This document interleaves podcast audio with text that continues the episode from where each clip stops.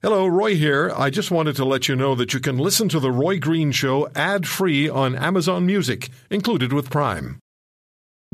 Families have a lot going on. Let OLLY help manage the mental load with new cognitive help supplements for everyone four and up, like delicious Lolly Focus Pops or Lolly Mellow Pops for kids. And for parents, try three new Brainy Chews to help you focus, chill out, or get energized. Find these cognitive health buddies for the whole fam at olly.com. That's O L L Y.com. These statements have not been evaluated by the Food and Drug Administration. This product is not intended to diagnose, treat, cure, or prevent any disease.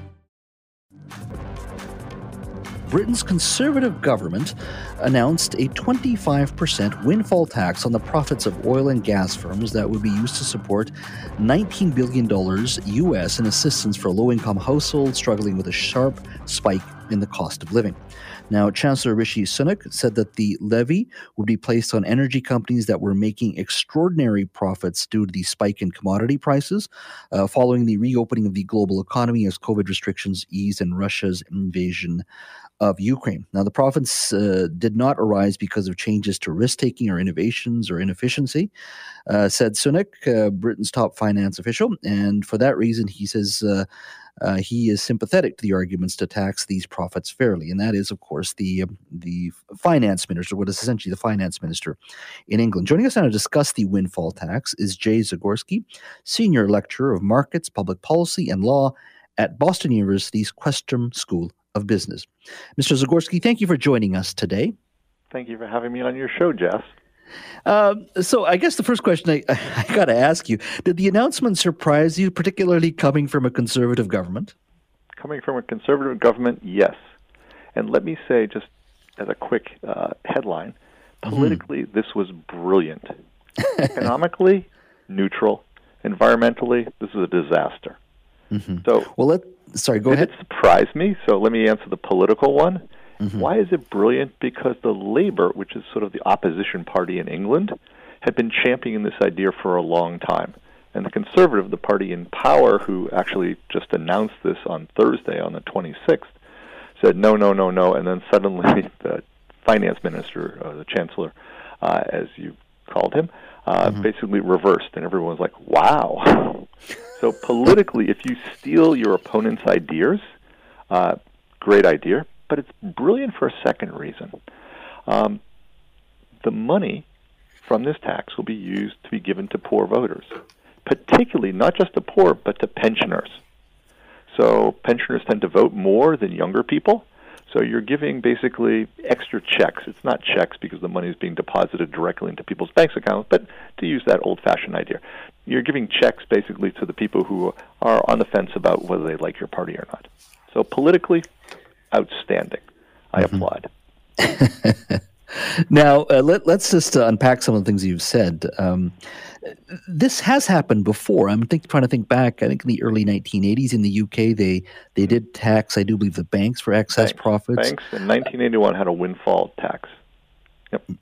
Is is this something that you think maybe uh, introduced in other countries, your country here in Canada as well, potentially. I mean, uh, people are hurting. The impacts of inflation are significant. Um, here in Canada, food prices are up by about 10%.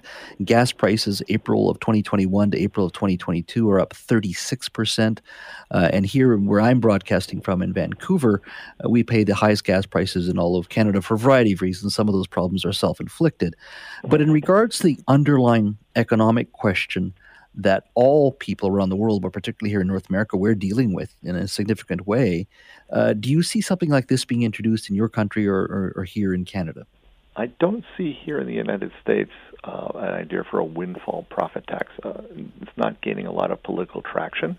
It's much more. Windfall profit taxes were suggested for many, many decades, primarily by socialist parties. Um, and there's just not a large socialist movement here in the United States. So I don't see it gaining traction. Instead, what's gaining traction in the United States are things like rebates on the price consumers pay, or for particularly gas taxes here in the United States. A number of states have canceled gas taxes.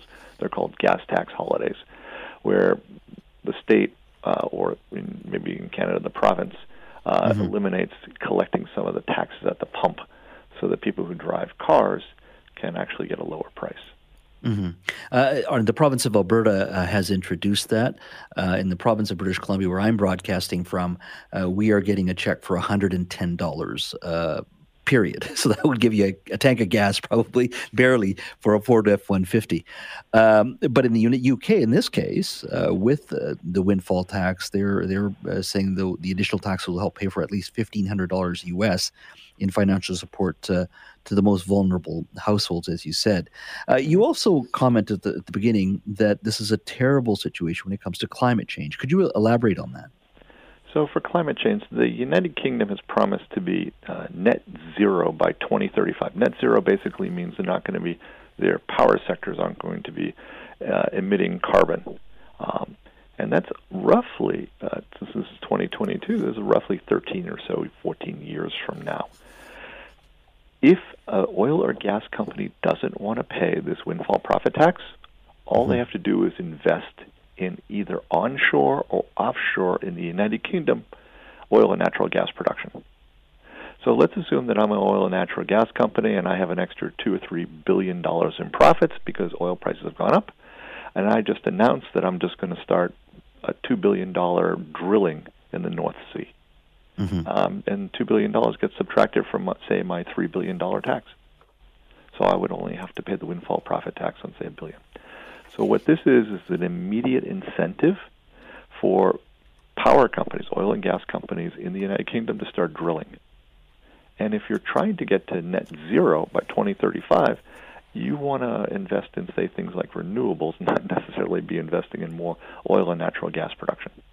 Hmm. So environmentally, it's sort of going in opposite directions for what the United Kingdom government only a few months ago announced how much uh, of an imp- in, these companies are all global uh, at the end of the day Shell which I used in, in my example oh. and there are many others I guess uh, does could this uh, to a certain degree push these companies to make decisions uh, in regards to investment uh, internally or even how they structure their businesses where they may just want to leave the UK or at least reduce their exposure to the US U, UK um, because of this decision I don't think so, and I don't think there's huge investor pressure on them. Let me talk about one of the biggest uh, oil and natural gas companies in the United Kingdom, which is BP, British Petroleum, right? Mm-hmm. Named after England, right? Britain. Uh, on Wednesday, comparing Wednesday's stock price to today or Friday afternoon stock price, the stock actually went up a few pennies. So investors didn't look at this and go, "Oh, this is terrible." Uh, and there's been whispers uh, last week about potentially the windfall profit tax because these things are very hard to hide. Uh, and if you look at the graph over the last month, it's pretty much straight up for British Petroleum. Your example was Shell. Shell, mm-hmm. well, Shell's down a few cents, but very little. It's up over 12% its stock price in the past month. There's no huge dip. The huge dip actually happened in a number of power companies, but those power companies were electric power companies that were primarily invested in renewables. Those were the stocks that got hammered last week in the United Kingdom. Ones that are investing in like offshore wind, because what their investors are saying is, oh, the major gas players, the major oil and gas players, they're going to be made stronger by this. The government is giving them an incentive to invest, and that's less incentive for people to invest in, say, offshore wind Plus, the United Kingdom said, uh, or the Chancellor said in his speech, that right now this is a windfall profit tax on oil and gas companies, and we're thinking about electricity companies, and that will be announced in the future. So, you know, the big oil shell companies, British Petroleum, they weren't hurt in any way, shape, or form, it appears, at least according to the stock market. The other um, issue, I guess, the broader issue, is just looking at these energy companies. The energy transition uh, is here. It, it uh, will take many decades to make that complete change that we all want to see. And hopefully it'll be quick because we need to in the context of climate change, but also in the context of climate change. What do you think is happening within these oil companies, the changes that are going to be required? Are they culturally, in your mind, able to deal with what we'd like to see eventually is not to use their product? That's a hard one to answer. Um, I won't reveal the name of the company, but I have a neighbor who only lives a few houses away. Works for one of the major oil companies, uh, and mm-hmm. he's in, you know, their environmental division, and he keeps telling me, "Oh yes, we are changing. We used to pump, you know, oil out of the ground, but we're really in, in the energy business, and we don't care whether it's renewable or not. We just want to be providing you power." That said, while he makes a very convincing case when I talk to him, mm-hmm. uh, when I actually look at what energy companies are doing, they still seem to be continuing to drill for oil, still looking for new fields for oil and natural gas. So I'm just not sure the rhetoric matches the actions. Mm-hmm. And because ultimately, I mean, uh, depending on what study you look at, some would say the energy, the move from coal to oil took 75 years. Other study would say about 100 years. The transition from fossil fuels to the real renewables, uh, one hopes will be very quick. But culturally, it will be very difficult for these companies because the near term needs, which is what shareholders want, which is profit, is still going to be in the traditional business. Mm-hmm. I completely agree.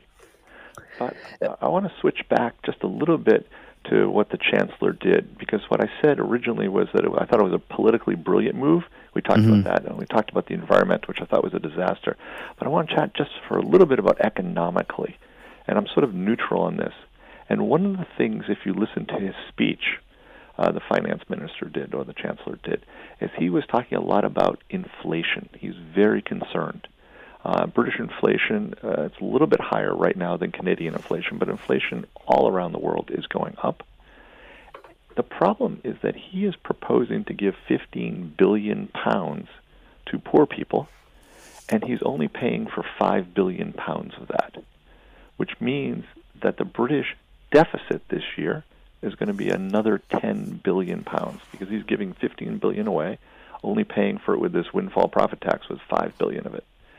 And when the deficit continues to go up, that means the British government has to pay more and more on their debt, and interest rates are rising because of higher inflation.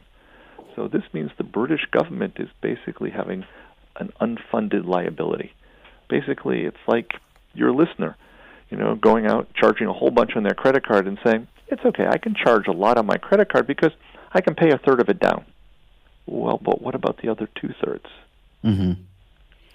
I, guess part of it does address the issue. Um, you talked about this being a politically, uh, just a, a, a, great move politically, but it does, uh, at the end of the day, speak to what political leaders are probably hearing, which is I'm having trouble now.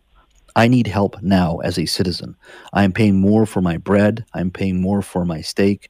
I can't afford to buy certain foods anymore. I can't afford to buy that uh, you know that uh, steak that I like having, or I have to cut back somewhere because I'm on a fixed income. And so when these residents and taxpayers, depending on it doesn't matter what country you're in, see see these profits, you can understand. One would argue why these elected officials are doing this. Oh, I see completely. Uh, and even in Canada, there's relatively high provincial tax rates uh, on many oil and gas things, since many of the oil and gas projects are done on provincial land right? Um, but even though they're relatively easy and it takes care of, say, public anger, because mm-hmm. why are they earning so much money and, you know, it's very hard for me to get by. I'm not sure economically this makes a lot of sense. When you have inflation, prices are going up, it's harder and harder to live. Giving people money allows people to spend more, which drives prices up even further. So it's a bit like saying to someone who's an alcoholic, "Here, I'll take care of you by giving you a beer or a glass of wine." Um, mm-hmm. it, it's not necessarily always the best thing. It might be a temporary fix, but in the long term, giving an alcoholic extra alcohol, while it temporarily handles the problem, in the long term sometimes makes things worse. Mm-hmm. Uh, this is specific, specific to the U- UK at this point. Who knows if other countries will follow? Uh, but uh, is this a reminder or a wake up call? I don't know for energy companies, but this is where the mindset of the public's at, and then they are going to have to deal with greater attempts by elected officials to extract more dollars from them. And because of climate change, they're never going to be viewed as the good guys in any way by the vast majority of people. Mm-hmm. Mm-hmm.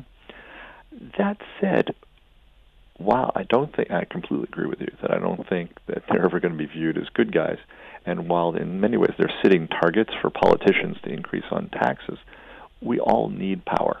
I'm sitting here mm-hmm. in an office and I'm looking up at electric lights right now, which are powered by electricity. As soon as this interview is over, I'm going to hop in my car and go drive someplace. Uh, we don't want to give up our creature comforts. We like our air conditioning. We like our cars. We like to heat our homes in the winter. We like doing things that are very energy intensive. And because of that, whether we treat oil and natural gas companies as good people or bad people, we are still dependent on them. Uh, I guess the other issue is that we keep talking about Shell, we talked about BP, we could talk about Chevron. The bulk of the oil companies in this world are still run by states Saudi Aramco, um, Chinese companies. Mm-hmm. Yes, exactly. And so it is a Western conversation we're having, yet 70% of the oil and gas companies wouldn't be impacted because they're owned by states. Mm-hmm. And uh, to add to that list, we can think about Russia, where while yeah. the oil companies are independent, it appears to me that Vladimir Putin has a very large influence on exactly what they do. If you want to hear more, subscribe to The Roy Green Show on Apple Podcasts, Google Podcasts, Spotify, Stitcher, or wherever you find your favorites. And if you like what you hear, leave us a review and tell a friend. I'm Roy Green. Have a great weekend.